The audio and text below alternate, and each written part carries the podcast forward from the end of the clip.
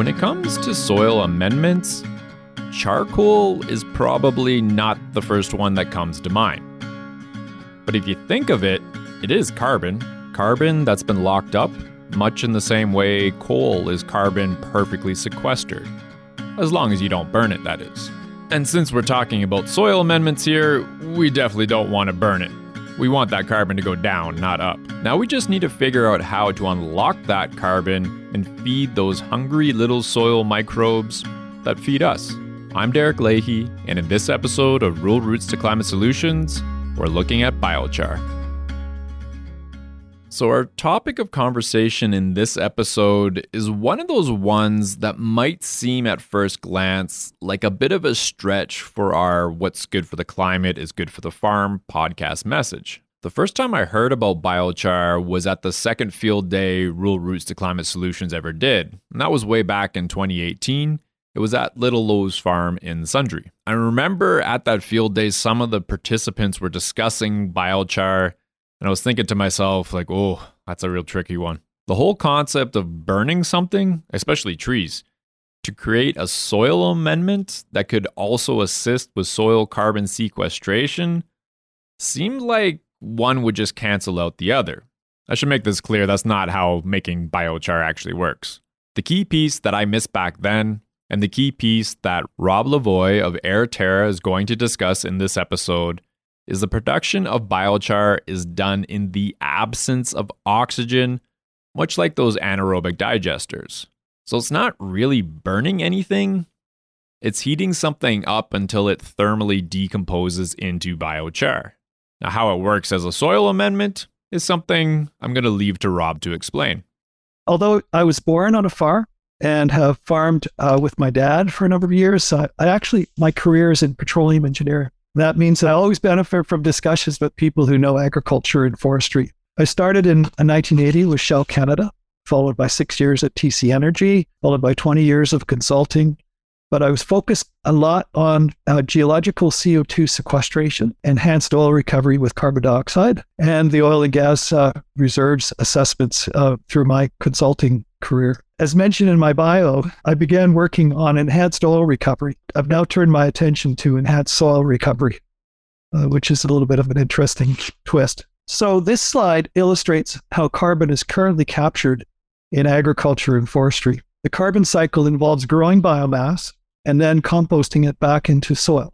And most of that carbon is in the form of decompostable organics that eventually return to the atmosphere. The more we till and work the land and leave it exposed to oxygen, the faster the carbon oxidizes back into the atmosphere. Somewhere between 10 to 20% of annual human generated greenhouse gas emissions come from agriculture and, and forestry. And now, having said this, I hope you don't take this as a finger pointing at you because uh, there are at least three or more fingers pointing back at me based on my life in the oil and gas industry. However, this is this presentation is focused on a rethink of this entire situation. So now, before I, be, I move on, I'd like to take a moment just to introduce what might be a new word to some folks, and that word is biochar. So, biochar is a charcoal like material made from biomass in a way that benefits soils and plants. There's nothing new about this material. Indigenous people on almost every continent have been producing charcoal for centuries and millennia. Archaeologists discovered that the Amazonians used it as a soil productivity enhancer in the tropical rainforests of Brazil over 2,000 years ago. And during the Second World War, Germany used the same technology to produce fuel for their military. So, how is it made? It starts out as atmospheric CO2 that is naturally converted into plant material.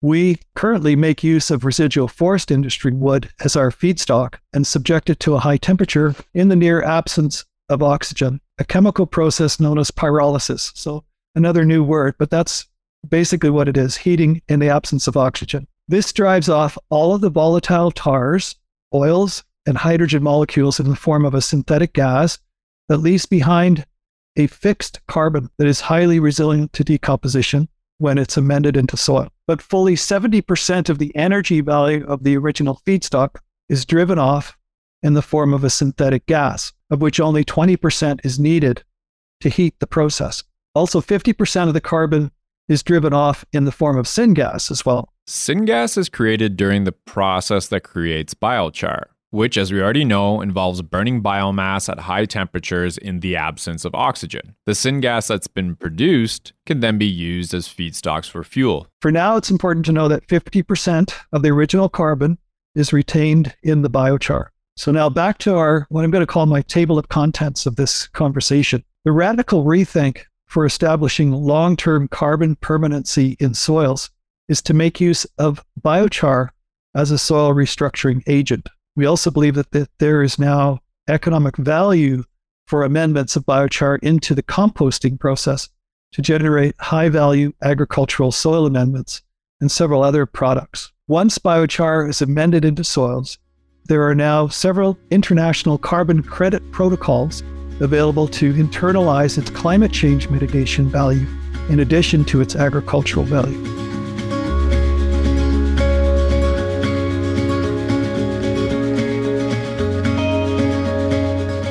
So that's Rob and the topic at hand. Now we're going to get into the who, why, where, what, when, and how of biochar. Because biochar is a casting of the original woody biomass's cellular structure, there are three ways that biochar benefits soils. So, physically, biochar has a high porosity that holds on to moisture and a high surface area that retains nutrients, and a high carbon content that is resilient to decomposition, giving it permanency when amended into soils.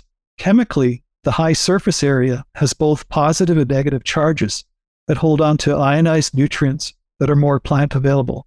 Biologically, because of the combination of its moisture and nutrient saturated pores, it serves as a beneficial microbial habitat that also protects bacteria from predators and stimulates bacteria growth because of its electrical conductivity, which is needed by microbial bodies. How exactly is something like biochar sequestering carbon? Well, similar to coal or oil that's been left in the ground, that carbon is locked up in biochar for quite a while. But what about sequestering soil carbon? I have to confess, I'm still trying to wrap my head around this one, but from what I understand, biochar acting like a sponge can pull carbon into the soil, carbon that may have been released as carbon dioxide when that plant dies. So, how is biochar used? Well, blending biochar into various forms of animal bedding, feed, compost, and also blending it in with organic and or chemical fertilizers works to retain nutrients to reduce required fertilizer inputs, enhance soil structure with carbon, and stimulate plant growth with beneficial soil microbes. One of the most informative research papers recently written on this topic. This was a meta study of meta studies on biochar's proven beneficial uses over the past couple decades. This paper compiles peer reviewed research demonstrating improved soil conditions for plant productivity on several different parameters, such as overall plant productivity, crop yield, photosynthetic rate, water use efficiency, root biomass and, and length, soil microbial biomass, bacteria abundance and fungi abundance, and available nitrogen and phosphorus. So all of the bars that are heading towards the right indicate greater than zero benefit or a change to the to the norm, to the controls. And you can also see the number of papers that were reviewed to arrive at these statistics. So 1254 papers, 1125 as you can see on this right-hand side. The bars leaning to the left are for things like leaching of nitrates. So colored bars going to the left are for the reduction in nitrogen leaching and reductions in heavy metal availability. So biochar can be used to immobilize heavy metals in contaminated soils as well. So these would be negative benefits to soil. So it's good that they're leaning to be less than zero. So in other words, that's a positive factor. The paper also identifies several other biochar benefits. So I'd recommend it if you are interested in reading more about that. So let's now move on to having a, a look at how biochar can be used beneficially on the farm. Our first recommendation is to use the biochar, use biochar as an animal bedding ingredient as a way to enhance the value of manure compost. Biochar used initially in animal beddings improves animal health conditions, absorbs the nutrients from the animal bedding and other farm organics going into the bedding, and improves the composting process for the bedding, which increases plant available nutrients, and when amended into farmland, generates a resilient, carbon rich soil, improved plant productivity, moisture retention, and provides disease resistance for plants because of the microbial population in the compost. These photos provided by one of our customers, Ron Steinke of New Sarepta, demonstrates its use in cattle sheds and an example of a poultry chicken coop on uh, the newly developed and to, about to be expanded Amigo Carbon Ranch, which is the former Rocky View Hutterite colony. When the bedding is spent, it's composted in the normal way farmers have been composting spent bedding for decades.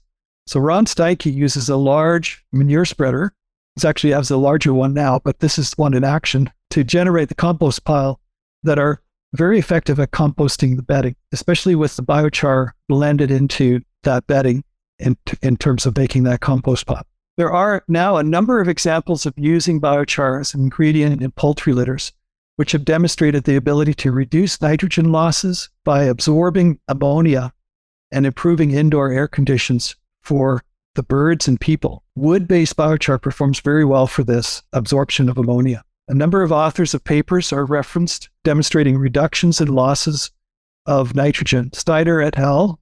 Um, of 2010 observed a 64% increase in total nitrogen retention uh, with 20, uh, 20% by volume biochar addition to the bedding. Another paper, Jędrzejczyk, in 2017 demonstrated an increase in the amount of biochar going from 5 to 10% by weight into the bedding, reduced ammonia emissions by 30 to 44% respectively. All, all papers demonstrated the importance of uh, the pH, this carbon to nitrogen ratio, and the biochar's surface chemistry on ammonia, ammonia absorption capacity. When ammonia is allowed to volatilize from the bedding, the nitrogen content is lost to the atmosphere and the phosphorus is concentrated.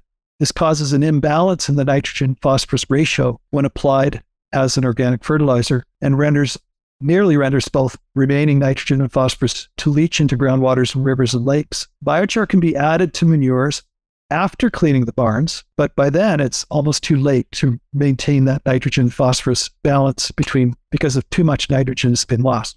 So the biochar can prevent the nitrogen from being lost if it's used during the bedding process. So while the, while the animals are using it. If you'd like to learn more about this, I would recommend having a read of Kelpie Wilson's website, that's Wilson's and Associates website. She has documented the use of biochar in animal bedding quite well and has some great advice for its application.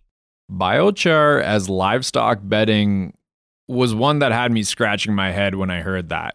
I looked it up and it is definitely a thing. See, the thing is, it helps to capture the nitrogen from manure and urine that could turn into nitrous oxide, which is a very powerful greenhouse gas.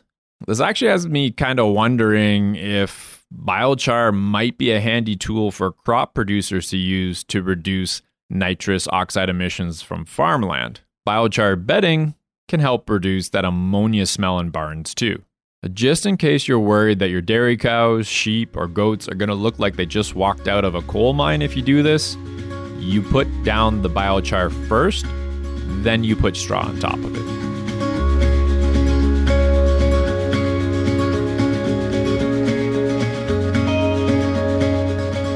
This paper was actually a turning point for me personally in our journey with Airterra, the company that uh, we have that is now marketing biochar across Canada, but we have it actually made for us. So we're not making it currently, but that's the plan is to make it. It was this paper that got us, put us on the track of realizing how important it is to co-compost biochar with organics. And so it's this the organic coatings on biochar that occur when you co-compost it is really the important point in this paper.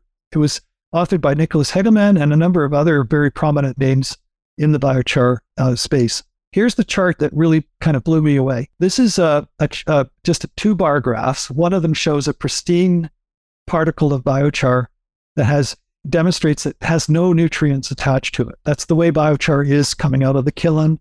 It doesn't have any nutrients. You have to provide nutrients. Just add nutrients, basically is the way biochar comes out of the kiln. So this is a co-composted piece of biochar that they actually picked out of a compost pile with biochar co-composted, which shows nitrogen nitrates having attached itself to the surfaces of that biochar piece. But very interestingly, this is the nitrates that are being extracted in the lab using a, a potassium chloride solution to extract the nitrate. And you can see there's the green bar and then a red bar goes to green, blue, yellow, and red. And all of these are shown on the legend on the bottom. And this demonstrate how many hours of soaking with the uh, potassium chloride was required. So all the green, red, and, and light green, that was a one hour soak. And then uh, going beyond at a 20 hour soak or a 48 or 96, additional nitrate was being uh, removed from that piece of biochar, demonstrating its ability to work like a slow release kind of fertilizer and to retain and hold on to those nutrients rather than allow them to be leached away when you know we have torrential rains or uh, wet events, etc., in the field. This really highlighted how beneficial it is to co-compost biochar when using it agriculturally. So Don Harfield, my VP of uh, Technology and Operations for Airterra, and I spoke uh, into the Alberta Environment's recent review of its code of practice for composting facilities. And we were able to have the bio- biochar included as an acceptable amendment for all large and small scale composting facilities in Alberta. This newly amended code for practice, uh, code of practice went into effect earlier in January of this year. We always recommend nutrient charging and microbial inoculation of biochar. That's best done as a co composting process. This ensures that adequate nutrients have been applied along with the biochar. If it's not done, the biochar can absorb nutrients from an already deficient, uh, nutrient deficient soil until it is charged fully, which can cause a short term nutrient deficiency for plants it is much better to begin with fully nutrient charged biochar. One way is to just blend biochar to finished compost, but then it takes a little while for those organic coatings to result to appear. And so that can be delayed. That's a better way is to co-compost biochar as an ingredient in the composting process itself. That happens naturally when biochar is used as an ingredient in animal bedding. If animals are not available on the farm, no worries. There's a number of ways of making use of biochar in green manure uh, from cover crops or from cover crop residual or crop residuals to conserve the nutrients associated with these organics as well. It may also be possible to partner with local municipalities to have access to municipal organics to co-compost the biochar. The whole idea behind composting biochar with organic waste is it can help accelerate the process and it helps with retaining nutrients. It accelerates the process by stimulating microbial activity in the compost and it retains nutrients by, well, stealing nutrients since biochar acts as a bit of a sponge in these situations. Based on research conducted at the University of Lethbridge as, as well by Alberta ranchers and, and researchers, biochar added to ruminants increases animal health and weight gain, feed use efficiency, and reduces greenhouse gas emissions from the animals.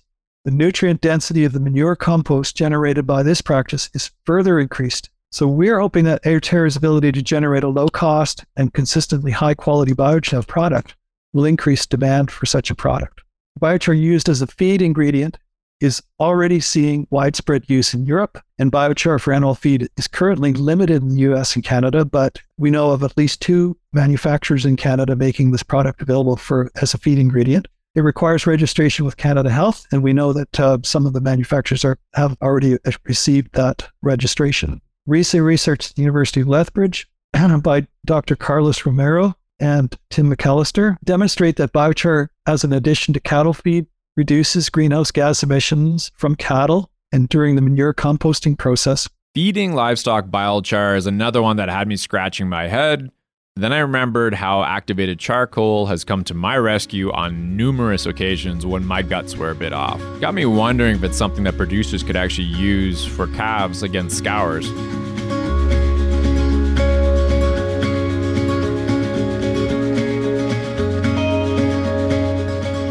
So, animal feed, very, very much a possibility. But in summary, Co composted biochar is a highly effective and beneficial product for soil amendment. Moreover, to take advantage of all biochar's benefits, it must be microbially inoculated and nutrient charged. Biochar can be used in a series of stacked functions, such as a deodorant, an air quality enhancer in barns, as a sponge to capture volatilizing or dissolved nutrients, and as an enhancement for animal health in animal bedding and feed, and as a co composting enhancer other trailheads that are listed in this uh, in this slide, which I'll never I would never have time to really cover, but I'm just putting them here out here because each one of these areas which are already in being employed could also explore and and benefit from the potential for co-composting with biochar. So that's Korean natural natural farming, farmer managed nat- natural regeneration for the growth of trees, uh, Johnson Su bioreactors,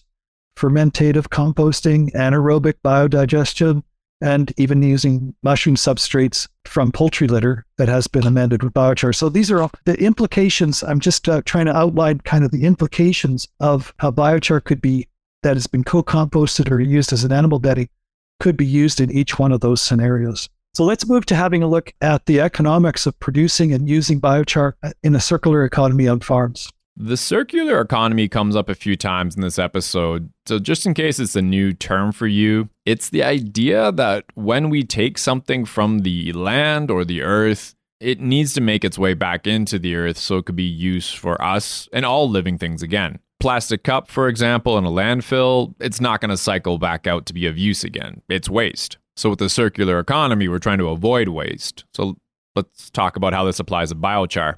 The parts of trees that aren't destined to become two by fours, for example, they would have released carbon dioxide into the atmosphere had they been just left on the ground to decompose.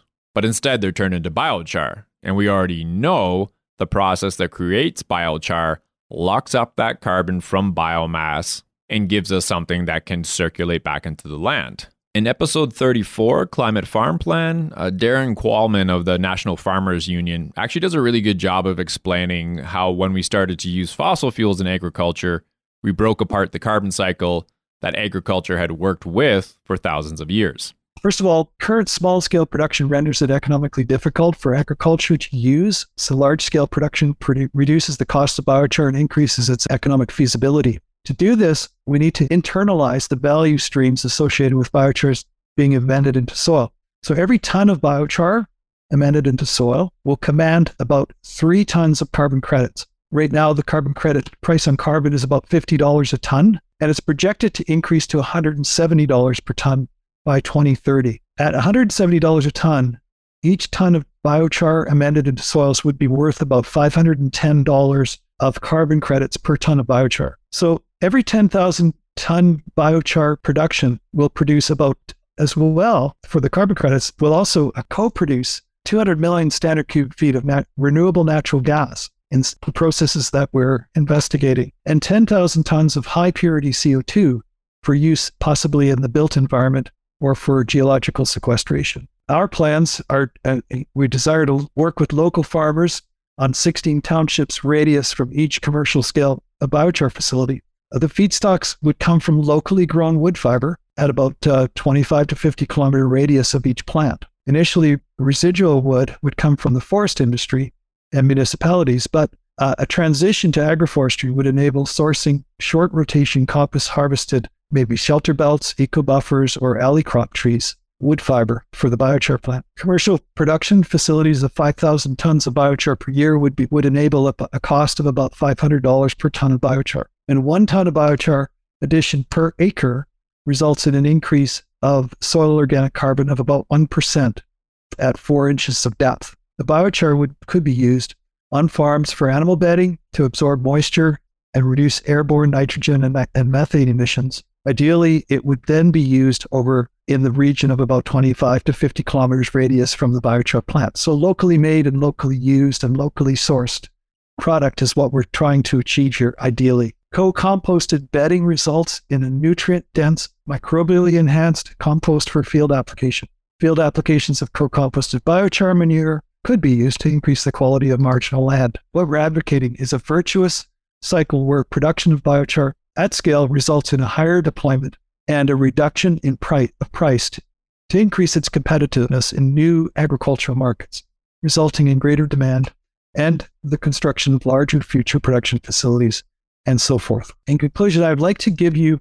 an overview of a biochar production facility that could be constructed at a large enough scale to be economic. Each commercial scale plant would have the following characteristics. It would require about 25,000 tons of wood fiber feedstock. It would generate 5,000 tons of biochar and generate about 200 million standard cubic feet of renewable natural gas, or the equivalent convert it to hydrogen as well. The conversion process of the syngas to RNG could generate 10,000 tons of CO2, a very pure stream of CO2. And that CO2 could be used or sold to be used in the built environment or sequestered geologically. This would amount to over 20,000 tons of CO2 removed from the atmosphere per commercially operational biochar facility. The production facilities we're envisioning will source feedstock initially from urban and forest industry residuals because uh, we don't have enough agroforestry going at the moment, but eventually from purpose grown trees that are possibly coppice harvested from willow plantations, shelter belts, or eco buffers, or alley crops, and so forth. These residuals would be processed by a biochar kiln that produces a high quality biochar product. Typical biochar production facilities incinerate the syngas that comes off the process, but remember that this represents 70% of the energy content of the original feedstock, so it's not a very efficient thing to do. The biochar production technologies will eventually be capable of converting the syngas into pipeline spec drop in renewable natural gas that can be li- delivered to any of Alberta's many natural gas receipt stations or converted to hydrogen for Alberta's future hydrogen economy. Pyrolysis system we're seeking will separate a high purity CO2 product that can be captured for sale as an ingredient for building materials or can be sequestered geologically. These additional sales streams represent additional product revenue streams and carbon credits. This is a unique business model in the biochar world and could become the standard globally to maximize carbon dioxide removal potential while generating renewable energy that can be transported in existing pipeline systems. The high quality biochar is, is then used on farms as an animal feed or animal bedding ingredients that enhance animal health, improve weight gain, and the farmer's composting process, and improves efficiency of use of chemical fertilizers used on farmland or for horticulture and industrial site reclamation. Many unique patentable agricultural products will emerge when, it, when commercial, low cost, high quality biochar is available in this way. Each of the physical products, biochar, RNG, hydrogen, or CO2 sales, will have carbon credits associated with them. And biochar amended into soils is recognized as a carbon dioxide removal technology and commands a premium carbon credit value. Renewable natural gas and hydrogen sale prices are actually commanding a four or five times price premium over uh, fossil natural gas. There are several carbon global carbon market platforms listed on this slide that are now available for the sale of these products. And more significantly, they can be pre sold on, on a conditional basis to support the financing of future production facilities. The commercial scale and multiple revenue streams of our planned facility reduces biochar costs for our customers. We believe farmers are becoming interested in agroforestry for its climate change adaptation benefits as well as its economic viability. And we're working towards farmers having the option to provide feedstock for trees grown on their own land to in a true circular economy with the biochar facility. To be clear, there is probably no place better situated to model these concepts than Alberta. Alberta is clearly at the intersection of forestry, energy, and agriculture, and represents a unique opportunity to showcase these climate change mitigation adaptation solutions to the rest of the world. So, we believe in working towards a profitable soil regeneration solution that uses agroforestry to remove CO2 from our atmosphere and convert harvested wood fiber into highly beneficial soil amendment biochar in a virtuous cyclical economy with farmers and ranchers. But we don't have all the answers, and we seek to work with the agricultural community towards generating uh, healthy soils, clean water, and removing carbon from the atmosphere for healthy plants, nutritious food, and a sustainable planet. Rural Roots to Climate Solutions is an Alberta based initiative empowering agriculture producers and the communities they live in with climate solutions. Rural Roots runs workshops, farm field days, webinars, and the Regenerative Agriculture Lab, produces a farmer's blog, works with rural communities develop their own renewable energy projects, and of course, we do this podcast. For more information about us and what we do, go to the website, which is www.rr2cs.ca. The rest of the small but mighty Rural Roots to Climate Solutions team is Marie Galanka, Cheyenne Younger, and Kristen Mountain. The podcast is funded by a variety of Alberta based foundations, and this episode was done in partnership with Young Agrarians. My parts of the episode were recorded in Calgary, so that means they were recorded on Treaty 7 lands and in the Metis Nation of Alberta Region 3. Happy farming wherever you are in Alberta. And remember, what's good for the climate is good for the farm.